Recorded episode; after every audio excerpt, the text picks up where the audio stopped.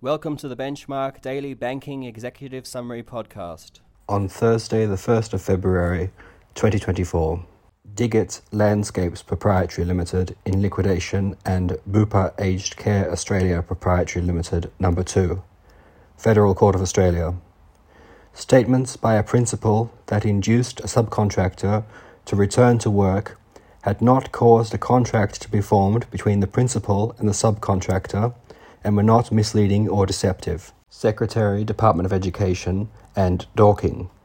Court of Appeal of New South Wales.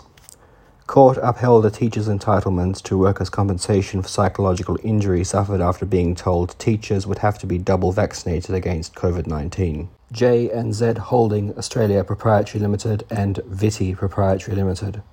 Court of Appeal of New South Wales.